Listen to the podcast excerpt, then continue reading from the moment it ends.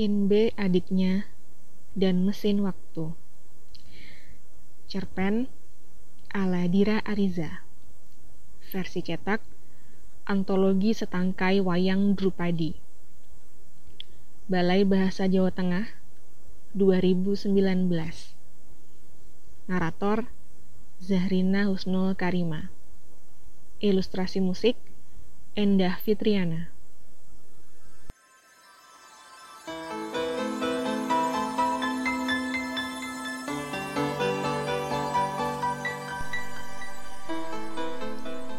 Aku ingin kembali ke masa lalu. Itulah jawabanku ketika ditanyai apakah cita-citaku. Namun, semua menertawakan jawaban itu terkecuali Inbe. Sejak itulah kami berkawan. Tetapi hanya ketika dewasa saja kami sangat sering mengunjungi bar dekat toko roti, dan bahkan setiap hari kami ke sana. Memesan bir dan duduk tepat di depan meja pelayan bar adalah hal yang wajib. Itu bukan tanpa alasan, karena kami sangat mengagumi pelayan bar itu. Namanya Mika. Ia sungguh cantik, melebihi artis papan atas. Bahkan, aku berani bertaruh nyawa untuk mendapatkannya. Namun, nasib tak berpihak padaku.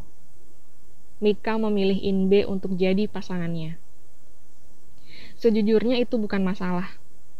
Toh populasi gadis sebelum punah. Namun, apa aku rela seorang Mika jatuh ke pelukan Inbe?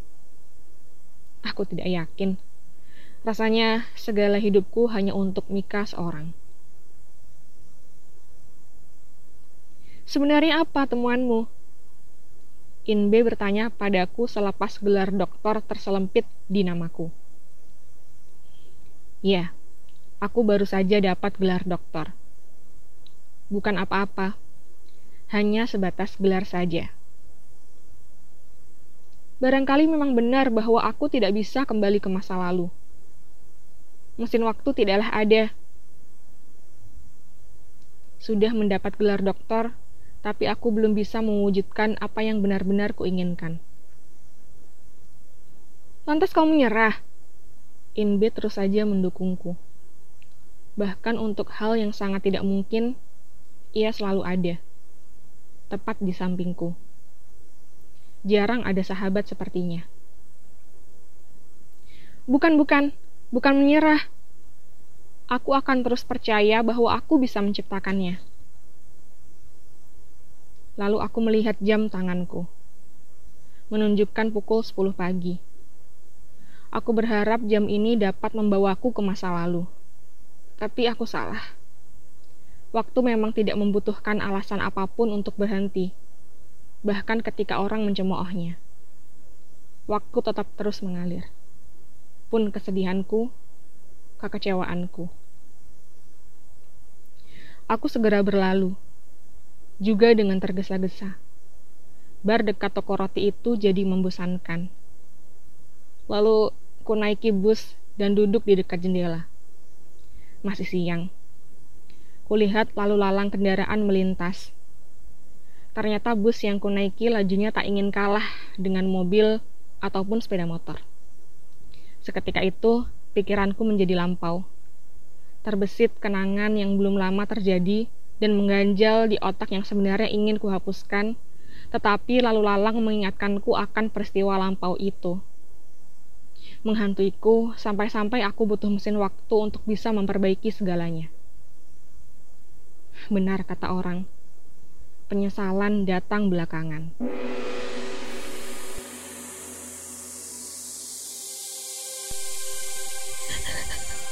Tolong jangan rengguh kehormatanku. Jangan. Gadis kecil nan mungil itu terisak. Napasnya tersengal-sengal. Namun, aku bahagia. Serasa segala hasratku terpenuhi. Kawan-kawan yang bersamaku pun menyorai-nyorai. Lagi dan lagi. Seperti apa yang mereka pinta, aku lakukan dengan bangga. Dan lagi, aku bahagia. Ketika aku angkat kerah baju gadis kecil itu, Aku mengetahui sesuatu. Daniela Raharja namanya. Aku teringat sesuatu. Inbe, kawanku, memiliki adik yang kini sedang kurang good keperawanannya. Spontan aku berikan gadis itu kepada kawan-kawanku. Kulempar gadis itu bagaikan memberikan daging kepada ikan piranha yang kelaparan. Nahas, kawan-kawanku melebihi ikan piranha yang lapar. Lalu aku menoleh, barangkali saja gadis itu baik-baik saja. Tapi aku salah. Aku pun melarikan diri dari hadapan gadis kecil itu. Pak, tolong karcisnya, Pak. Pak, apa lagi? Aku menoleh. Oh, ya.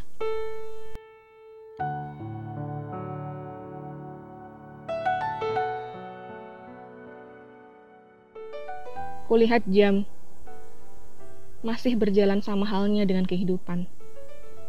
Aku tak pernah berhenti berharap bahwa jam ini bisa membawaku ke masa lalu. Lantas aku akan berusaha memperbaiki kesalahan yang baru saja menghantuiku tadi.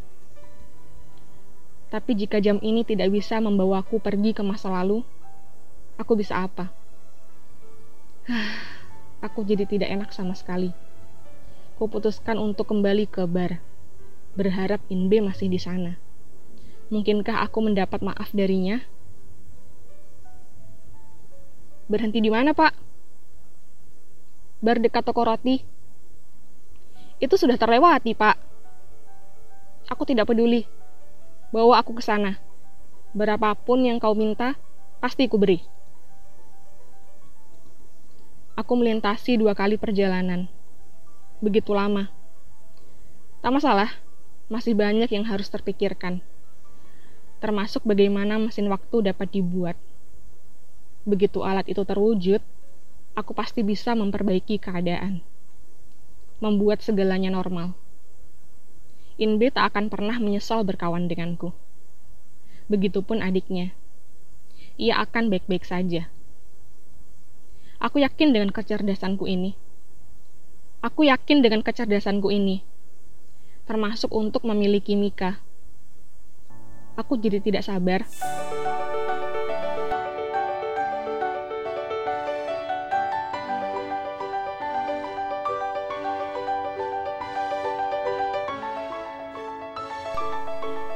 Tibalah aku di bar. Tiada alasan yang jelas mengapa aku kembali ke sini. Namun, aku harus menyelesaikan masalahku ini dengan Inbe.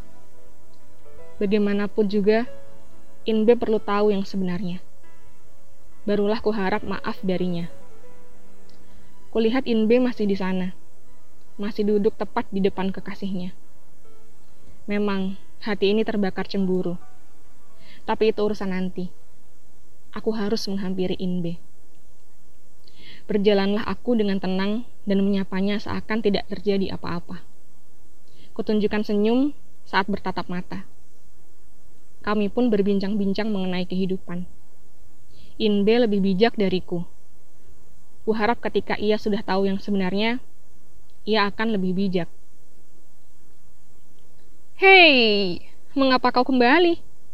Apa tidak bosan denganku? Aku ingin melihat Mika. Aku hanya berpura-pura demikian. Sembari kutatap mata biru Mika yang begitu indah. Sepasang mata yang begitu ingin kumiliki sepenuhnya. Mika hanya tersenyum kecil. Senyuman itu, aku tidak bisa menjelaskan dengan kata-kata lagi. Betapa ingin sekali kucium bibir merah merona itu. Menjauhlah. Dia milikku sepenuhnya. Inbe berlagak sombong. Masalah Mika urusan nanti. Ini saatnya waktu yang tepat untuk dua pria dewasa saling berbicara serius. Aku duduk di dekat Inbe. Dan lagi, wangi parfum Mika membuatku begitu bergairah. Inbe kembali bertanya-tanya. Seketika itu, aku merasa menyesal. Mengapa begitu bodohnya aku? Bahkan gelar yang kupunya tak bisa menjamin kehormatan perilakuku. Bagaimana? Puaskah? Inbe bertanya kepadaku, dan seketika itu jantungku berdebar. Keringat tiba-tiba membasahi tubuh. Kurasa ia menyindirku. Tapi aku berusaha menetralkan keadaan. Apa? Tak bisa kembali ke masa lalu. Aku lega. Aku tertawa mendengarnya. Aku tidak menyerah. Mau apa kau di masa lalu? Mau merebut Mika dariku? Jangan pernah berharap demikian. Memperbaiki yang ada. Yang hari kemarin. Aku merasa tersinggung. Kuputuskan untuk bungkam seribu bahasa. Sangat yakin ia pasti sudah tahu bahwa adiknya telah kuperkosa. Sejujurnya aku menyesal telah melakukan itu kepada adiknya. Rasa penyesalanku terlalu kecil dari nafsuku. Aku tak bisa menahan. Bahkan jika Inbe bukan siapa-siapa, maka aku tetap akan lakukan hal yang sama pula. Kami terdiam cukup lama. Aku jadi tak enak dengannya dan berpikir untuk berlalu saja darinya. Tapi aku tak berani berbicara lagi. Sejenak aku berpikir, bila Inbe sudah mendapatkan Mika, apa tidak pantas aku melakukan sesuatu kepada adiknya? Batinku berkata, hidup memang seperti itu, Inbe. Mengapa diam? Kau tidak seramai biasanya. Aku menjawab dengan pura-pura batuk. Nampaknya tak membuat Inbe senang. Ia memelototkan matanya padaku. Mika memang cantik. Inbe membuka percakapan kembali. Ah, ya. Kau benar sekali.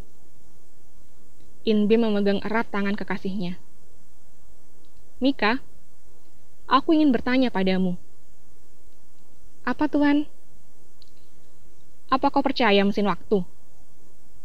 Tidak, jawabnya mantap disertai gelengan kepalanya. Aku tersenyum. Bagus, kau wanita normal. Aku semakin ingin menidurimu saja. Inbe mencium kekasihnya di depan mataku. Aku pun membuang pandanganku. Sudah kubilang, urusan Mika nanti saja.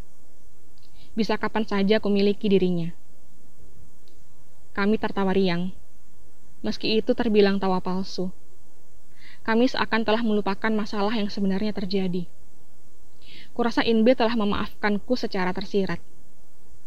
Aku merasa bebanku berkurang, dan jiwaku seperti terangkat ke langit, bagaikan seorang bayi yang baru lahir. Kejahatanku masih tersamarkan. Kau memang lelaki biadab. Kau pikir aku tidak tahu apa yang terjadi, hah? Tanpa ada angin apapun, Inbe mengatakan itu padaku. Tepat di mataku. Mulutnya mengutarakan kata-kata menyakitkan. Inbe, tenanglah. Aku berusaha meluruskan. Memang ini salahku. Tapi aku belum siap untuk kehilangan seorang sahabat. Biadab! Jangan pernah berpikir untuk bisa lari dari diriku. Inbe membanting gelas birnya. Air bir itu mengenai bajuku. Basah. Suara pecahan gelasnya membangkitkan emosiku yang sempat tertidur. Dan baru kali ini ia membuatku marah. Ia menjelek-jelekkan diriku seenaknya saja. Kata-kata yang menyakitkan itu membuatku jadi tak suka berbasa-basi lagi. Jadi, kuakhiri saja percakapan kami dengan sebuah belati yang entah mengapa masih ada di kantong celanaku. Ya, aku mengakhiri percakapan kami dengan sebuah belati. Ternyata itu membuatnya terjatuh dari kursi bar dan berdarah-darah. Kami memang bersahabat baik, tetapi entah mengapa kali ini ia membuatku marah. Aku memang sangat tak suka berbasa-basi, jadi langsung saja aku akhiri percakapan kami. Dengan belati yang tajam, ia meregang nyawa. Mika yang ada di situ hanya meratapi kekasihnya yang berdarah-darah. Untung saja bar sedang sepi. Jadi aku tak langsung dihakimi massa. Mika menangis. Ia juga memakiku. Mika, seharusnya kau jadi milikku. Bila demikian, ini tidak akan mungkin terjadi. Mika hanya melemparkan air bir ke mukaku. Tak mengapa. Aku masih mencintaimu, Mika. Seseorang menepuk bahuku dari belakang. Aku memandangnya, tetapi pandangannya kepadaku membuatku takut, sehingga aku melarikan diri dari hadapannya. Batinku berbicara. Diakah Daniela Raharja? Walaupun pandangannya membuatku takut, tapi aku tahu dia hanyalah seorang gadis kecil nan mungil yang sepertinya pernah kutemui. Bisa-bisa saja seorang gadis kecil membuatku lari jauh dari bar itu. Gadis mungil itu mengapa ada di bar? Bukankah ini tempat orang dewasa saja? Ah, ternyata ia hanya bayangan saja. Aku tidak peduli. Aku pergi jauh dari kota. Memang itu yang seharusnya terjadi. Nikah, andai saja tubuhmu jadi milikku.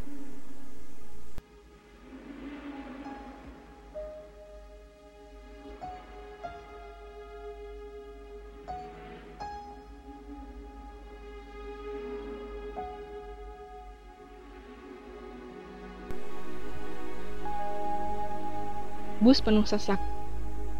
Udara tak bisa kugapai. Tapi, aku cukup sabar menghadapi rutinitas seperti ini. Untung saja ada televisi di dalam bus. Aku bisa menikmatinya walau sedang berdiri sekalipun. Acaranya tak membuat hatiku terhibur, karena setiap ada televisi di transportasi umum, pasti acaranya berita. Ini membuatku geram. Apa setiap orang menyukai berita? Meski terkadang-kadang yang diberitakan adalah dirinya sendiri. Ternyata kali ini aku yang menjadi perbincangan kasus pembunuhan. Tapi aku membunuh siapa? Oh, Inbe. Kurasa aku tak membunuhnya. Hanya saja aku ingin mengakhiri percakapan kami dengan sebuah belati yang kutusukkan pada ulu hatinya. Apa dia masih hidup? Atau sudah menikah dengan Mika? Ah, waktu memang berjalan seenaknya sendiri. Sehingga membuatku lupa akan peristiwa yang melibatkanku setahun lalu itu. Sepertinya aku terlalu lama berbicara sendiri. Bila aku membuka mulut pun, pasti akan ketahuan. Aku memendam sendiri juga bosan. Jadi, kuputuskan untuk merekrut lawan bicara yang ada tepat berdiri di sampingku. Ia diam saja. Kulihat sekeliling. Orang-orang juga diam saja. Sampai akhirnya kulihat jam tanganku yang menunjukkan pukul satu siang, yang kemudian detiknya tak mau berjalan. Ternyata baterainya habis. Atau mungkin rusak. Kulihat sekelilingku lagi dan lagi. Segala aktivitas begitu hening. Tapi, apa dayaku? Aku pula tak bisa melakukan apa-apa. Aku hanya bisa berdiri dengan penyesalanku dan akan selalu berharap bahwa waktu bisa kembali ke masa lalu.